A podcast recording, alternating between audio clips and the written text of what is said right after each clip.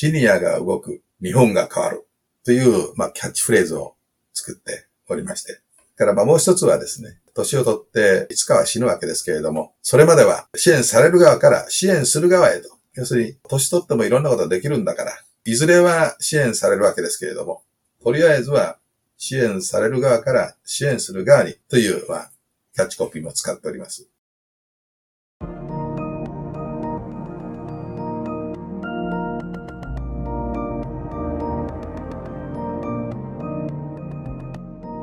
NPO 法人まちづくりエージェントサイドビーチシティのポッドキャスト番組 SB キャストです。この番組は様々なステージで地域活動、コミュニティ活動をされている皆様の活動を紹介、活動のきっかけや思いを伺うポッドキャスト番組です。進行を務めますのは、私、フリーランスとしてプログラミング、アプリ開発、講師、書籍出版などを行いながら、この NPO の理事を務める高道恵です。どうぞよろしくお願いいたします。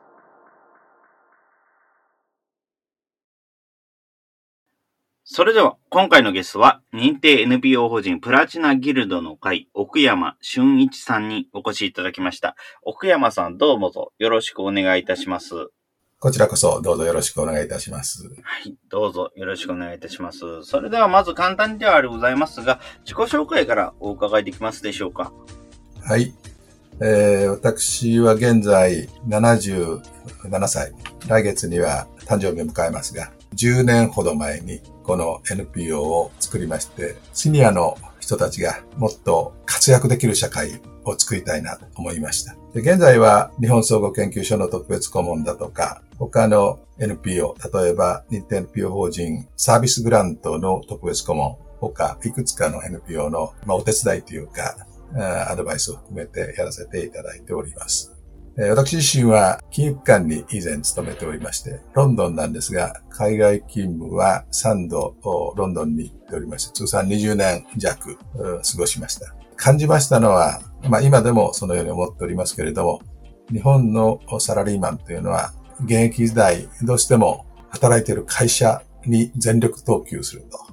で、その後、定年退職を迎えますと、社会との関わりが全くないという事態に遭遇するわけです。でそれではやはりその人個人の、例えば社会的孤立という問題も出てまいりますし、せっかく社会で活躍されたそういう経験だとか、知恵、スキル、そういうものが社会にフィードバックされない。それを何とかしたいと。ということで、えー、作ったわけでございます。ありがとうございます。そうですね。やはり社会的な孤立をしてしまうっていうような高齢の方のお話は非常によく聞いております。やっぱりそのような活動を、いろいろな地域の活動にフィードバックをしていくという目的ということでございますね。そうですね。はい。ありがとうございます。まあ、私どもは、あの、とはいえ、いわゆる中間支援型の NPO でして、ほとんどの人は40代、50代の方も数名いらっしゃいますし、若い、若手の会員もいらっしゃいますけども、ほとんどの人は退職をした後参加しておりますので、もうどんどん高齢化していくと。10年経てば10年高齢化するという問題を抱えております。で、先だってあの実は SBC マッチクリエージェントの山口理事長にお越しいただきまして、お話を聞いたところ、SBC の皆さんは、いわゆる、まあ、働きながら社会貢献をすると。だんだん今の人はですね、そういうことが、まあ、得意になってきたというか、そういう社会はいいなというふうに感じておりまして、目下は若い人たちの交流、学生も含めてですね、えー、そういうこともし始めております。はい。ありがとうございます。そうですね。働きながら社会貢献。やはり自分たちの団体以外にも働きながら社会について何かを活動されているっていうような方々は非常に多くはなっていますね。そうですね。はい、まあしかし、きっと、欧米と比べますとね、まだまだ非常にそういう方たちの数、社会との関わりっていうのは希薄なのではないかなというのが、私の正直な感想ですね。そうですね。特に欧米と比べると非常に顕著なのが、やっぱり団体の支援ですね。NPO とかの社会貢献団体を行っている支援っていうのは、やはり形としてはまだまだ弱いのかなというような話はよく聞いてはいます。はい。あの、日本には、まあ、あの、SBC さんもそうなんですけれども、いわゆる中間支援型の NPO の数もまだまだ少ないわけですよね。この目的でこの NPO を作ったということで、例えばどっかの河原を整理するだとか、目的が非常に明快でですね、何か事業をする、その事業だけに特化しているという NPO はどんどんできてくるんですけれども、社会的な企業がもっともっと増えないといけないし、それを周りでですね、支援する組織も必要だと。まあ SBC さんはまさにそういう組織だと思うんですけれども、まあ、我々もそういうことを目指しております。はい。ありがとうございます。それではまず、そのプラチナギルドの会の主だった現在の活動内容をお伺いできますでしょうか。はい。まず、毎月1回必ず定例会っていうのをやっておりまして、この2年弱はコロナの関係で全部ズーム開催でございましたけれども、先月、今月あたりからは会場を設営しての会場とオンライン会場をつないでやるような定例会。そこにいろんな方にお見えいただいて外部のお話を聞くと。で、同時に我々の中にもたくさん異なった活動をしている方たちがたくさんいらっしゃいますので、そういう人たちの勉強になるようなお話を聞き、相互に研鑽を積むと。それが例会。それから、まあ、もう一つは、中間支援団体の大きな目的は、やっぱ社会をこのように良くしていきたいという、いわば啓蒙活動って言いますかね、アドボカシー活動だと思うんですけれども、私は今年は遺贈寄付、要するに寄付市場がまだ日本では非常に成熟してないと。で、特に遺贈寄付なんていうのは、まだまだ、え、そんなことがあるのということで、耳に慣れない言葉だと思いますが、今年第2回目の遺贈寄付ウィークというのが9月の11日から1週間あったんですが、私ども、私個人もそうなんですけれども、協賛いたしまして、今、遺贈寄付、寄付を大いに増やしていけるような社会になりたいねということを訴えております。それから具体的な活動の中にはですね、社会で働きながら、だんだんと定年を迎えるに従って何かしなきゃいかんなということを感じている人はたくさんいらっしゃいますので、そういう人たちに、いわゆる気づきセミナー、次の自分はどういうことをしたいかということを事前に学んでいただくというようなセミナー、プラチナギルドアカデミーというふうに言っておりますけれども、こういう授業が一つあります。ところがこれも1年半ぐらいはオンラインばかりでやっておりまして、大企業が多いんですけれども、大企業の社員さん向けにですね、働きながら社会に貢献できる道がありますよと、そういうことを考えませんかと、ソーシャルキャリアの作り方というセミナー、オンラインセミナーがあってありまして、これは非常にあの、幅広い層の方が参加していただいております。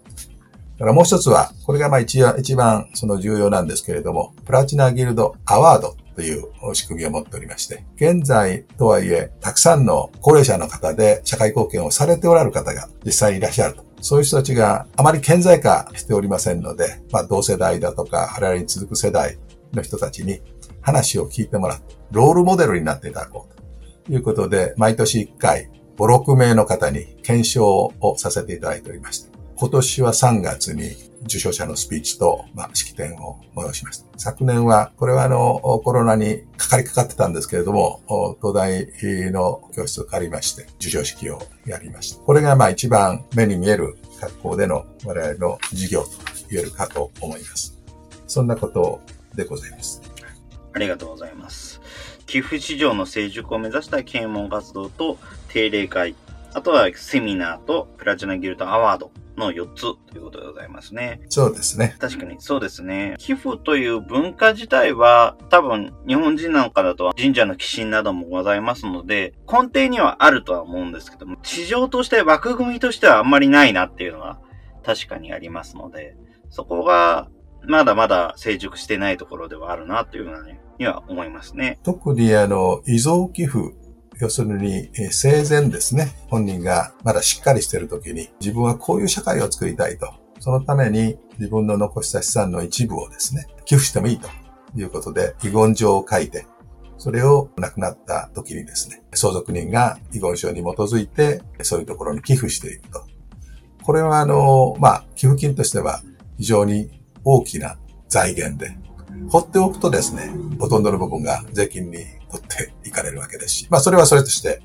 え社会に貢献していることになりますけれども、それよりも、やはり自分の思い、どういう社会にしたいかということを、まあ、人生の証としてですね、みんなが具体的にえー、もっと、まあ、投票行動として遺贈寄付を進める必要があるのではないかと。それがまあ社会を作っていくということにもつながるのではないかと、まあ、私は思ってるんですね。そうですね。あの確かに遺贈寄付っていうような分野については、あまり自分も聞いていなかったのですけれども、やっぱりこのような取り組みっていうのは非常にまだまだ足りてないんではないのかなというような形は思いますね。そうですね。日本ではですね、昨年初めて遺贈寄付ウィーク2020を、まあ、これはあの、レガシーギフトというのが英語では遺贈寄付ということなんですけど、レガシーギフトウィーク2020というのを初めてレガシーウィーク協会というのがありまして、えー、そこが開催をしたと。今年は、まあ、第2回目だったと。で、世界で見るとですね、英国が一番早くからやっておりまして、もう二十数カ国が9月の13日が、まあ、レガシーウィークの日と決めようということで、同じ日にですね、全全国、世界全国でそういう活動が行われてるんですね。後発ではありますけれども、しかし非常に重要な活動だなと思って、私は個人的にも、プラチナギルドの会としても、賛同して、まず、いくらかの協賛金を積んでですね、協力しているわけです。レガシーギフトウィーク、遺贈寄付ウィーク。そうですね。ですね。こちらもまた自分も不勉強で。なるほど。そういうことでございますね。ありがとうございます。やっぱりその他にももう一つ、こちらもいいなと思ったのは、プラチナギルドアワードとかもですね。やはり活動してる団体っていうのは非常に多いんですけれども、はい、いかんせんそのような活動が日の目を見るというか、脚光を浴びる機会決して多くないので、そうなんですね。まあ、どうしても、すごい近い立場の人しか知らないっていうようなことになってしまうことが多いなというふうには感じているので、そうなんですよね。やっぱりこのようなことができるとか、すごい重要なんじゃないのかなっていうふうにはすごく思いますね。毎年内閣府ではですね、そういう症状、まあお金は出てると思いませんけれども、症状をたくさんの人に出してはいるんですけれども、内閣府のホームページの隅っこの方に行かないとわからないと。いうようなことがありまして、我々は表彰式をしてそこでご本人のスピーチをしていただいて、えー、一人でも多くの人がこういう人がいるんだということを、まあ、見ていただきたいとこれまで8回実施しておりまして、40名強の人を表彰させていただきまして、そういう人たちのためにですね、我々のホームページでもご紹介を差し上げておりますし、また、あの、ご参考にしていただければいいのではないかなと思います。今年の受賞者は、一人は某大手商社マンの方で、福井の大地震があった時に、まあ、やっぱり商社に働いてたんだけれども、その大地震で亡くなった国の人たちのことが頭から去らないというので、何か自分は退職したらしたいということで、東南アジアの少数民族の人たちのための学校をですね、数百校もすでに作っておられるんですよね。皆さんの寄付を仰ぎながら。だとか、あと、これはあの、日程 NPO 法人グランドワーク三島という NPO がありますが、これは三島でですね、源平川という川がありますけども、環境汚染が激しくってどうしようもないと。静岡県庁にいらした人なんです。渡辺さんという方がずっと長らくこの活動をされておられまして。要するに、グランドワーク活動っていうのは、これもまた英国で始まった活動なんですけれども、官民連携でですね、パートナーシップを組んで社会をいい方向に変えていこうと。その活動のやり方をグランドワークって言ってるんですけれども、日本におけるグランドワーク活動の一人者、第一人者なんですね。この方をに受賞してもらいます。あとは、あの、ちょうど震災、えー、10年ということで、東北大震災の関連の方に、えー、2名と、えー、他にもあと1名というような方に受賞いただいております。なるほど。ありがとうございます。そうですね。次が9回目という形になるんですかね、この。えー、今募集中でございまして、現在私どものホームページを見ていただきますとね、あの、はい、こういう方に受賞いただき、応募いただきたいということで、まあ我々はシニアの団体で、シニアの人たちが今まで現役時代に培ったキャリア、スキルを活用して社会貢献をされておられると。もちろん、あの、働きながら社会貢献されている皆さん方も一緒なんですけども、そういう方を対象に、表彰は個人に、で、我々からお送りする非常にささやかな報奨金ですけれども、これは活動されている NPO にお送りするという格好で、12月末までが期限でございますので、ぜひお聞きいただいている人で、あ、それなら我々も応募してみるかということがあれば、ぜひお願いしたいと。はい。そうですね。SBC さんは、例えば、この前お見えいただいた山口さんがおいくつなのかちょっとお聞きするの忘れたんですけれども、立派な活動をされているので、また SBC さんとの関係は最後に触れさせていただきたいと思いますが、もしよろしければ、名乗りを上げていただきましたら、はい、今回でなくても、もう毎毎年やっておりますので、はい。そうですね。はい。はい。はい。ありがとうございます。そうですね。キャリア、スキルを活用している。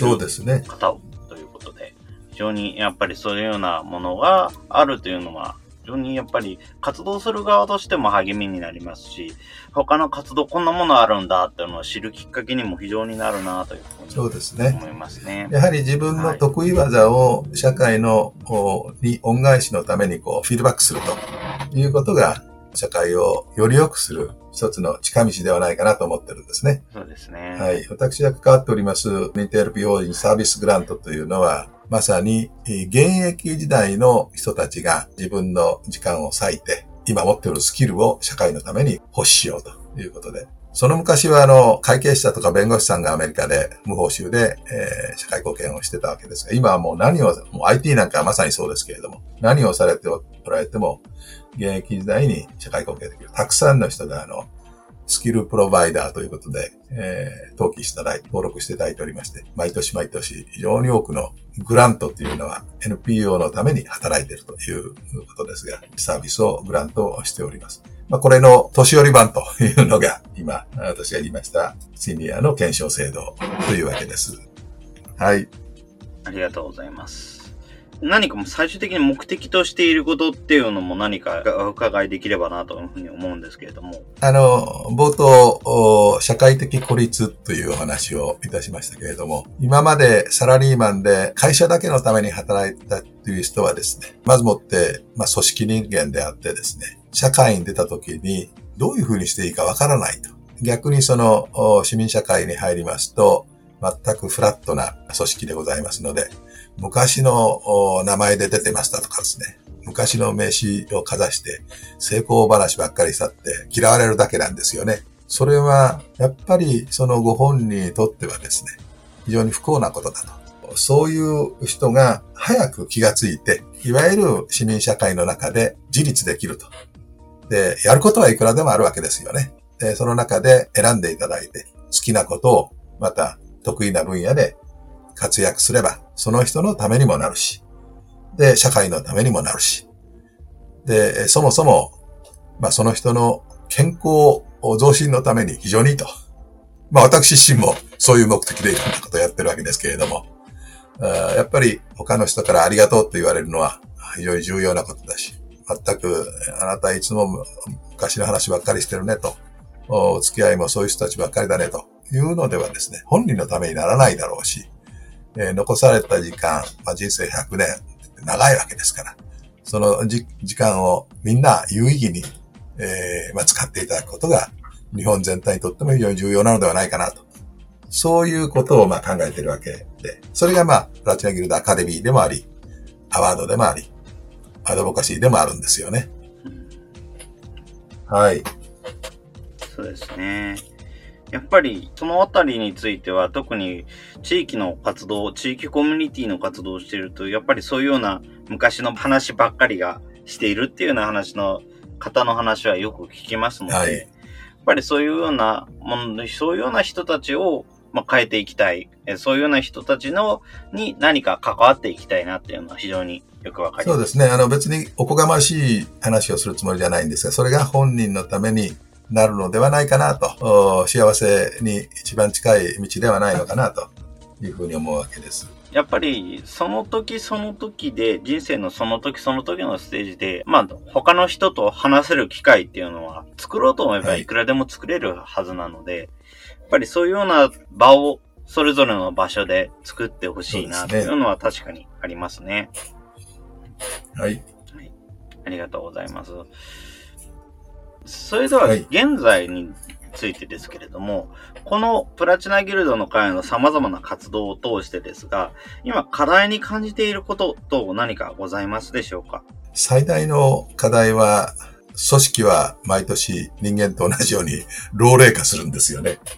で、現実問題として、私どもの会計担当も10年間やっていただいた人がですね、まあ理事なんですけれども、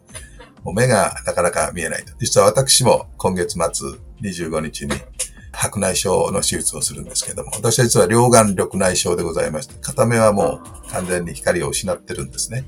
で、その残ってる目の方の白内障の手術するんですが、手術をしないとですね、もうパソコンもいじない、今では新聞も読めない、本も読めない、テレビも見えないというようなことなので、まあこれはもう老化現象というのは、あもうどうしようもないわけで、それをやっぱり、組織を若返らせるということが一つの最,、まあ、最大の課題なんですかね。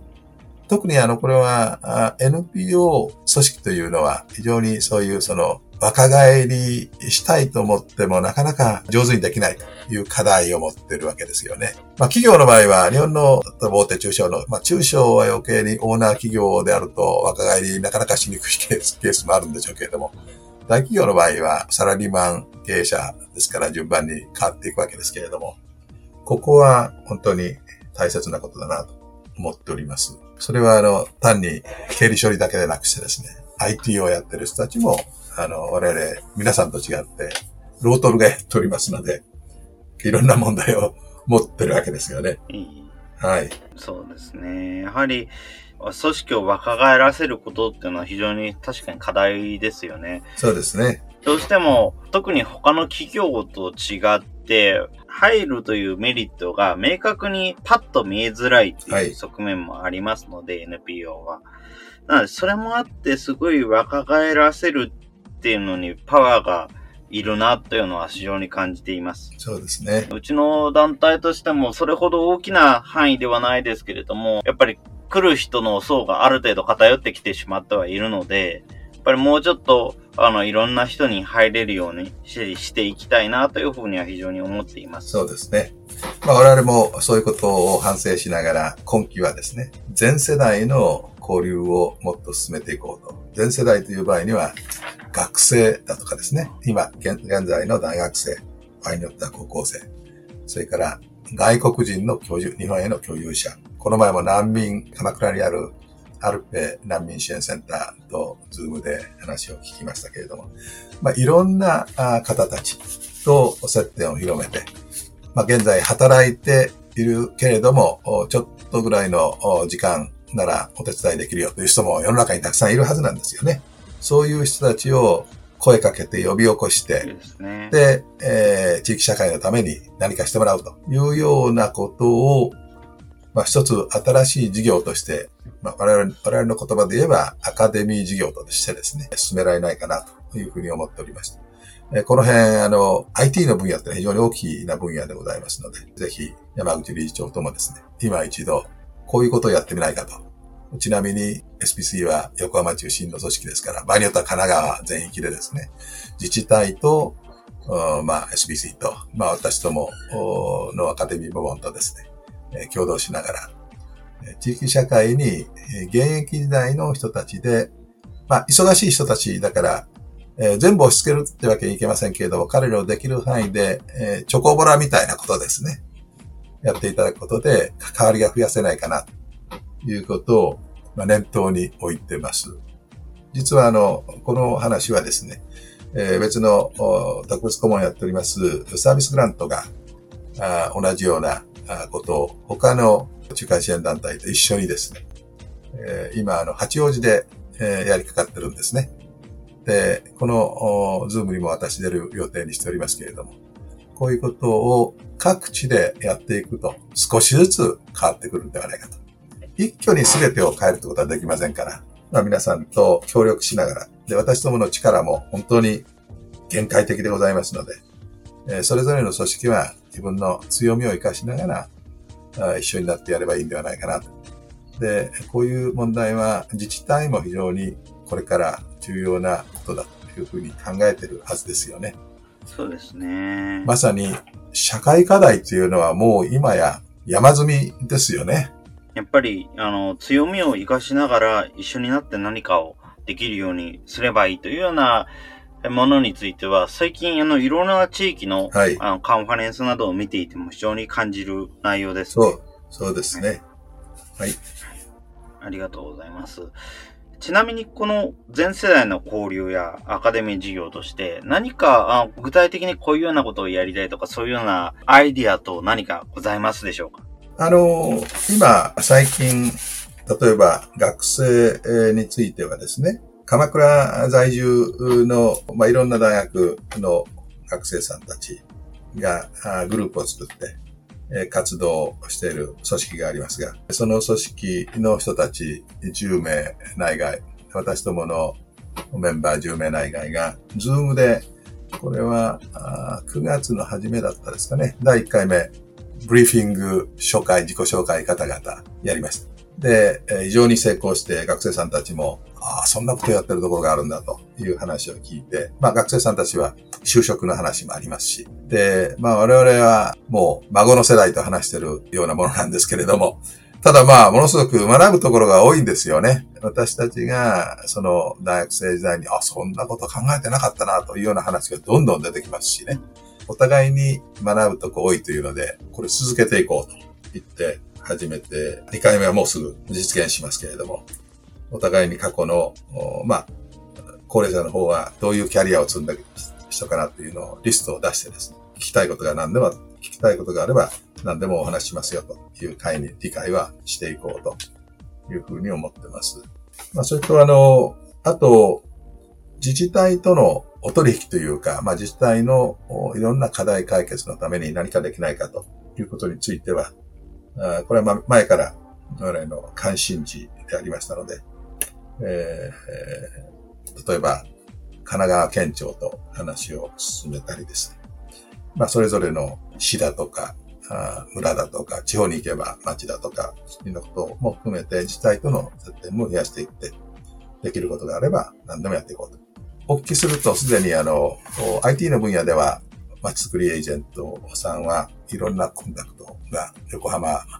を飛び越えてやってられるというようなことでもありますし、まあ我々も地域を限ってということは考えておりませんけど、まあ足場のいいところから何か具体的にですね、作り出せないかなというふうに思ってるわけです。そうですね。ありがとうございます。若い団体とつながる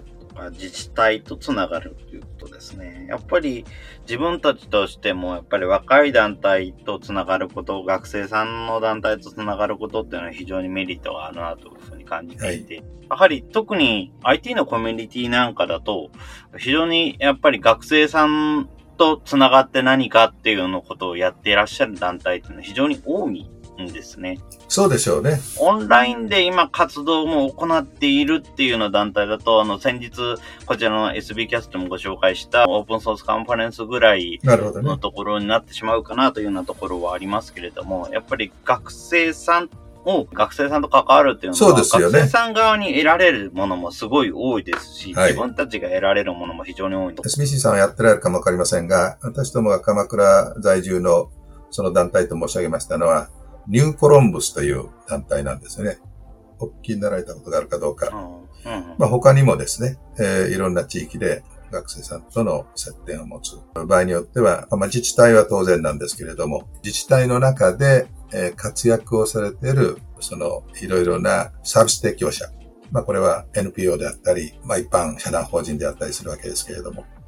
例えば、あの、社会問題、課題解決の中には、このコロナでですね、地域にできた子ども食堂が今大変苦労されてるんですよね。まあ、子ども食堂を経営できないというような問題。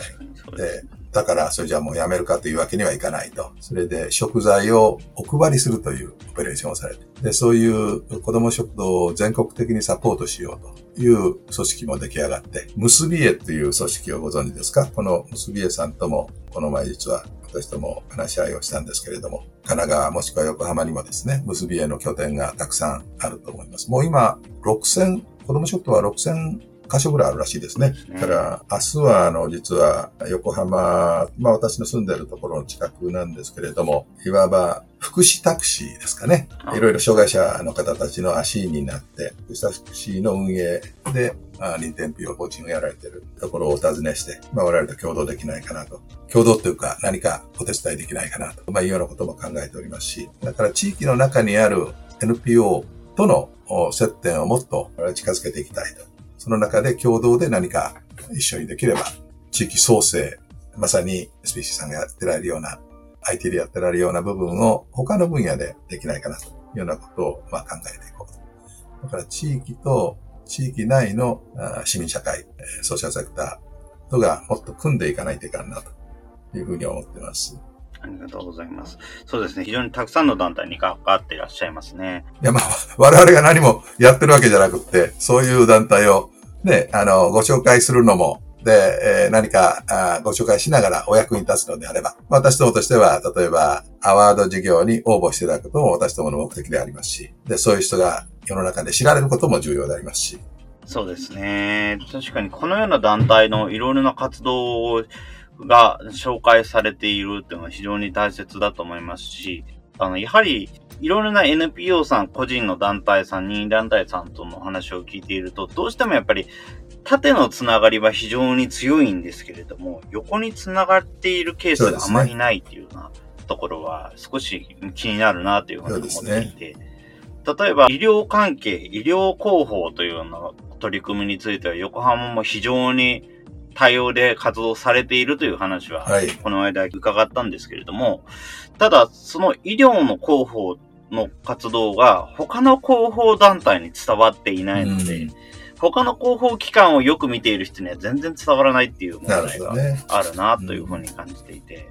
だから多分医療分野ではすごいつながりが非常にあるんだろうなっていうふうに思うんですけれども、それ以外の団体にはちょっとつながりが少ないんだろうな、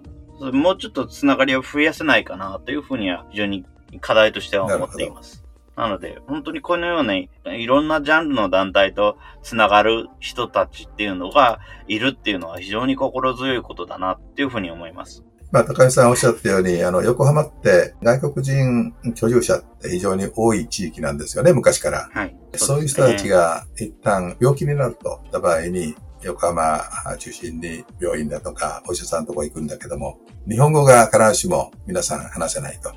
自分の症状が説明できないというようなことがあって、え医療機関も困るし、えご本人、病人はもっと困るわけで。えそのために横浜では自治体と自治体に近い団体が組んで、ボランティアで英語を中心に各国語でですね、病状を伝えることができる。病院に連れて行ってあげてお世話をする。そういう仕組みがもう出来上がってるんですよね。これもあの全国的に最先端を走ってると思いますけれども。こういうのもあまり知られてませんよね。うんそうですねおっ。しゃるように、広報を必ずしもされてないというか。やはり広報そのものももちろんそうなんですけれども、それぞれの分野の人に向けた広報っていうのも、やっぱりそれはそれで必要になっているのかなというふうね。に思ってはいますね。例えば本当に地域活動を行っている方のための広報、はい。あとはその技術者、開発者に向けた広報、はい。あとは一般市民の方のための広報そうですね。という風な形で、いろんな形の広報というのがありますので、やっぱりそれが横に繋がってないと、こういう広報の情報を探してるんだけども、うんっていうようなチャンネルにうまく結びつかないっていう問題がすごくあるなというような感じがしゃる通りだと思います。特に今、あまりにも情報がたくさんある状況なので、そういうような情報の羅針盤、道案内ができる人っていうのが必要なのかなというふうに思っていて、そのような道案内のための情報がどこにあるのかっていうのが非常に今分かりづらい状況になってしまってるんだなっていうのを非常に感じています。まあ、それがネットワーク化されてないんですよね。きっと、何らかその組。織が何らかの活動をしてますから、バラバラにはあるんですけれども、それが社会として見ると、有効につながってないから、サービスを利用する人が利用できないというような問題があると思うんですよね。そうですね。横に繋がってないその通りだなと思います。例えばあの、会社で働いてられる方で少し時間的な余裕もできたから、もしくは自分の将来のことも考えてですね、何かその地域社会で仕事してみたいなと思ってる人たくさんいると思うんですけれども、どういうふうにしたらいいかわからないと。で、逆にその市民社会の方でたくさんの NPO だとか、社団法人だとか、財団法人あるんですけれども、そういうところは人材不足でですね、一人でも多くのボランティアだとか、特にスキルを持った人たちに助けてほしいという状況はあるんですけれども、それすらマッチングする場所がないんですよね。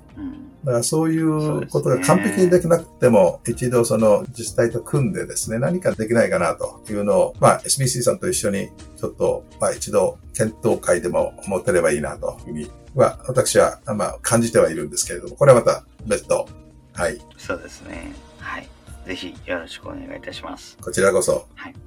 はい。ありがとうございます。それでは続きまして、IT についてどのように関わっていきたいなどございますでしょうか？いや、私はやっぱり、えー、これからの日本にとって IT というのはもう活性化する、日本社会を活性化する最大の今までのネックでもあり、これからのチャンスでもあると思っておりまして、それはどういうセクターにある人もそうだし、が個人にとってもそうだと思うんですよね。例えば、高齢者にとってみれば、いや、今から IT かよということをみんな思うわけですけれども、しかし、その IT を勉強しないで、楽しみ方も享受できないで死んでいくというのは非常に残念なことだ、なのではないかなと私は思っておりまして、私は例えば、自らあ Facebook もずっとやってきておりますし、IT に対する勉強はあやろうと思ってるんですけど、やっぱり、とはいえ、基礎がありませんから、なかなか難しいんですよね。で、我々の中でも、プラチナギルドの中でも IT の勉強会をやったり、それから外部の組織とも交流しながら、もっともっと強くしていかなきゃいかんなと例えばこの、今、こういう格好でインタビューしていただいておりますけども、この仕組みも全く私はこんなものが世の中にあるとは知りませんでした。この前、あの、遺贈寄付の時に、まあ、YouTube でもやりましたけれども、Facebook で同じような配信機能があるというのも初めて知りまして。まあ、だから、学べば学ぶほど深いんですけれども、ただ、年取ってくると頭が硬くなってくるし、そんなに高度なことはできないなというふうに思いますが、非常に重要だと思ってます。はい。ありがとうございます。そうですね。やっぱり、本当に活性化するネックであり、チャンスという言葉は非常に印象に残る言葉ですね。やはり今だと IT を使ってできることっていうのは非常に多いと思いますし、はい、やっぱり最近ですと、例えばデジタル里帰りっていうふうに言われますけども、デジタル里帰りを迎える側の人にも多少の知識は必要になってしまう。そのために知識を学ぼうというふうに活動されている方もいらっしゃいますし。デジタル里帰りっていうのはどういうことですか？ズームで子供たちが、あ直接なるほどね。帰れない遠方のおじいちゃんおばあちゃんと話す。そういうようなことです、ね、なるほど、なるほど。はいはい。はい。ただ、あの、おじいちゃんおばあちゃんがもう受け入れる準備だけはしておかなければいけないので。そうですね。なので、そのためにちゃんと勉強をしましょうというような話をされていましたね。それは非常に重要ですね。私と、私どもの組織は、組織では比較的早くから NPO として会費と寄付金だけでしかこう収入源はありませんで、その中で報奨金を出したりいろんなことをしておりますから、我々の事務経費っていうのは一一切使わないで、内部のメンバーのボランティア精神だけに頼ってきたんですよね。IT もそうですし、それにはもう限界があるんですけれども、しかしながら、例えば我々内部、今50、5、60名の会員がいますけど、その中の組織の中の情報連絡ツールというのは、認定 NPO 法人ですから、Google さんにお願いして、無料でですね、Google の G Suite の仕組みを全部利用させてもらってるんですよね。だから、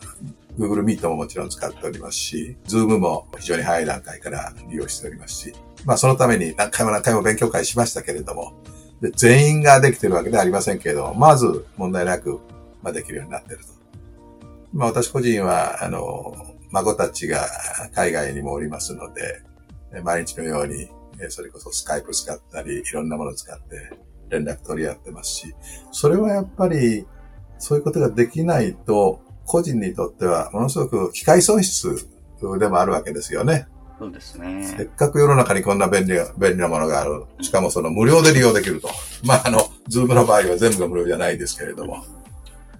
そういうことはやっぱりもっと勉強していった方がいいなということで、いろんな講習会をやられたりされてるのを存じ上げてますけれども、より立派なことだなと思います。そうですね。ありがとうございます。そうですね。やっぱり本当にいろいろな IT を使った楽しみ方、はい、もちろん、あの、無償なもの以外にも、優勝なものもありますけれども、はい、いろんなものがありますので、そうそう。やっぱりそういうようなものの中どれが合ってるのかっていうのを選べるようになってほしいなというのはありますね。おっしゃる通りですね。はい。ありがとうございます。はい。はい。続きましては、これを聞いている人に何をしてほしいっていうのは何かございますか？まあ、それぞれ今まで生活して来られた、で学ばれた、それから今感じておられることを違うと思うんですけれども、やはり素晴らしい人生だったなというふうに思える人生を自らやっぱり作っていってほしいと。そのためには、あまり今までの組織にとらわれないでですね、自分自身の活動範囲をまあ広げていくと。そのためには、さっきから話が出ております IT も、どんどんチャレンジしてほしいし、まあ私自身もそういうふうに思っておりますし、えー、それから、やっぱり、いろんな人の話を聞いてもらうと。で、聞くことで学んでもらうと。自分自身が変わっていくと。年をとってもですね、まあ、進化するというか、進歩するというか、そういうふうになってほしいなというふうには思いますね。もう俺はこれでいいんだということではなくって、そんな、無茶苦茶な努力しなくてもですね、今、今のこの世の中、それはあの、ちょっと考えて動くと、人のために、こう、やることもあるわけで、えー、人のために無償で、もしくは優勝でやればですね、喜んでもらえるわけで、喜んでもらえれば生きがいに通じるわけで、そういう人が一人でも増えてくるということがやっぱり非常に重要なのではないかなと思ってます。はい。ありがとうございます。そうですね。やっぱり素晴らしい人生と思えるように生きてほしいなっていうのは思いますし、そのためにやっぱり組織にとらわれない、既存の組織だけにとらわれないっていうような考え方も必要になるなというのは、ふうにはすごく思っているので、そういうふうに皆さんも、えー、聞いてらっしゃる皆さんもそう思ってほしいなっていうのはありますね。そうですね。ありがとうございます。続きまして、NPO 法人プラチナギルドの会の活動をインターネット上で活動するにはどのようにすればよいでしょうか？あの、これは私どものホームページを見ていただくのが一番いいんですが、現在ですと、プラチナギルドの会ということで、検索をしていただきますと、私どものホームページが出てまいります。で、実は私どもは社会で活躍されている他の組織もいろいろとご紹介するという趣旨で、第2ホームページも作っておりまして、で、本体のプラチナギルドの会のホームページから、プラチナギルド応援サイトというサイトにも飛べるようになってるんですね。うん、ところがその、よく似たホームページを2つ作ったもんですから、で、技術的にですね、えー、なかなか今、あの、煩雑になりすぎて逆に分かりにくいという批判もいただいております。うんまずもって、プラチナギルドのアワードに応募してみたいと思えば、プラチナギルドアワードというところを第一ホームページでクリックしますと、募集要項だとかいろんなもの出てきますので、それはそれでいいんですけれども、もっと深くどんどん入っていくためには、第二ホームページにも行った方がいいということなんですね、現状では。で、まあ、今年中にはですね、一本化して、人道で統一して、第二ホームページを本体でこれだけという格好で、今、広報グループといいますか、日夜頑張っておりますので、えー、もう少し、えー、お待ちいただきますと、もっと見やすいホームページが出てくると思います。ただ、あぜひ、あの、プラチナギルドの会で検索いただけるとありがたいなと思います。はい。そうですね。ありがとうございます。はい。こちらの方も概要欄の方にも掲載させていただきますので、ぜひ、こちら興味ありの方は、こちらの方も見ていただければと思います。はい。ありがとうございます。はい。それでは、最後になりましたが、こちらのプラチナギルドの会の活動のキーワードお伺いできますでしょうか？あの、私たちはですね、創立、まあ10年前と言いましたけれども、その時からシニアが動く、日本が変わるという、まあキャッチフレーズを作っておりまして。からまあもう一つはですね、年を取っていつかは死ぬわけですけれども、それまでは支援される側から支援する側へと。要するに、年取ってもいろんなことができるんだから、いずれは支援されるわけですけれども、とりあえずは支援される側から支援する側にという、まあ、キャッチコピーも使っております。もう一つ、もっと重要なことは、見つけてください。次の自分をというキャッチフレーズも使っておりまして、これはあの、ぱり長い人生の中で新しい自分を自ら人に言われてなくしてですね、自ら見つけてほしいと。で、そのための、まあ、馬券さん、勉強を始めてほしいと。まあ、そういう趣旨で、この3つの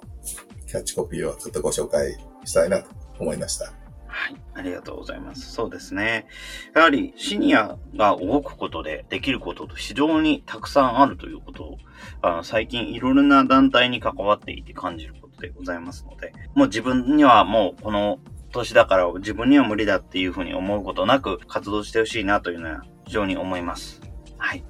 ありがとうございます。それがご本人のため、まあ、シニアのためでもあるわけですよね。でみんなが元気に活躍すれば、その分医療費が少なくなるわけですから、日本のためでもあるわけですよね。そうですね。はい。まあ、ぜひ、そういう格好で、好循環で回していければというふうに思っております。どうぞよろしくお願いいたします。はい。ありがとうございます。それでは、その他何かございますでしょうか？これは何かぜひ言っておきたいとかいうことはございますでしょうか？まあ、この中でちょっとお話しさせていただきましたけれども、地域社会とその地域社会の中でそれぞれ活躍されている公益セクターって言いますかね、あの NPO だとか、パンシャランだとか、いろんな目的で働いている組織。そして、企業人材で余力を持って次の自分を見つけるために準備したいという人のマッチングスペースになるような、そういうことをぜひ、いくつかの NPO さんと一緒に、その中には中核に SPC さんにも地域づくりですから、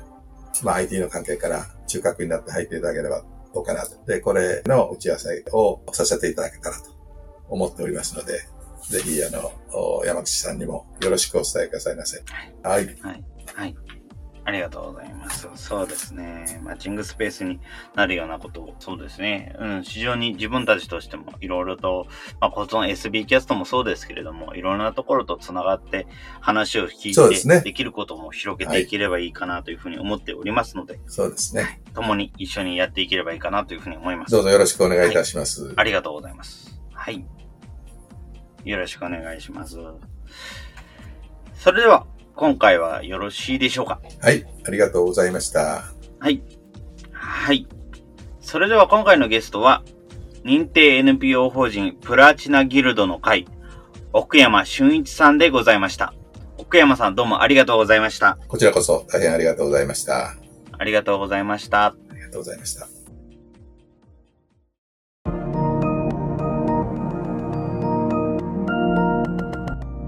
今回はシニアがもっと活躍できる社会を作るということを目的に、認定 NPO 法人プラチナギルドの会を立ち上げ、同じく認定 NPO 法人サービスグラントなど、数々の団体の活動に携わる奥山俊一さんに、プラチナギルドの会の様々な活動についてのお話を伺いました。プラチナギルドの会は、他の NPO 団体などの支援を行う、いわゆる中間支援を主に活動をする団体。毎月いろんな団体に来てもらい、活動の内容を聞き、相互に勉強を行う定例会のほか、何かしなければと漠然と考えている人に気づきを与えるセミナー、プラチナギルドアカデミーなどを開催。他にも年1回、すでに社会活動を行っている人々の活動を紹介し、表彰を行うプラチナギルドアワードなど様々な活動を行っています。日本には様々な社会活動がある。しかし、そのような情報が世間に知られる機会は多くない。プラチナギルドの会は活動を通し、他の団体の活動を知り、多くの人に知ってもらうという活動を多数行っています。サラリーマンとして会社のために仕事をしてきた人たち。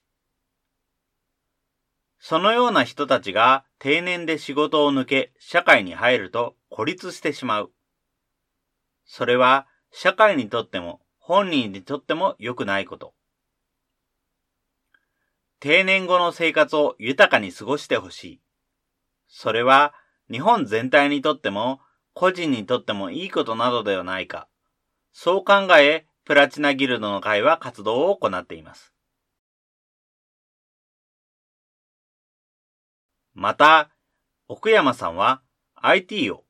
日本社会を活性化するための最大のネックであり、チャンスであると言います。例えば、高齢者にとって、今回のようなポッドキャストでの活動情報発信や YouTube や Facebook などの動画配信を使った活動の紹介。インターネットを介して仲間内でいつでもどこでも会話を行う。IT を使ってできることは非常に多い。IT を学ばず、楽しみ方も享受できずに過ごしていくということは、高齢者にとってもそれ以外の人々にとっても大きな機械損失であると奥山さんは言います。いろんな人の話を聞いて変わっていってほしい。自分はこれでいいんだと納得することなく変わり続けていってほしい。そのために IT を活用してみてほしいと言います。プラチナギルドの会の活動のキーワードは、シニアが動く、日本が変わる。見つけてください。次の自分を。シニアができることもたくさんある。みんなが元気に活動すれば、それは本人の活力にもなるし、社会的にも有効なこと。いずれは支援される側になるかもしれない。しかし、それまでは支援される側から支援する側になってほしい。プラチナギルドの会は様々な活動をアワードで紹介しています。そのような団体には、地域社会で何かしてみたいという人の力を求めている団体も少なくない。皆さんも、プラチナギルドアワードなどの情報を見て、自分に合った活動の形を探してみませんか？このポッドキャストの感想は、Twitter や Facebook などで受け付けています。ハッシュタグ sbcast045 アルファベットで sbcast 数字の045で投稿いただけると幸いです。それらが使えないという方は、まちづくりエージェントサイドビーチシティサイトのお問い合わせフォームなどからご連絡ください。また、SB キャストでは、継続のための寄付受付を行っています。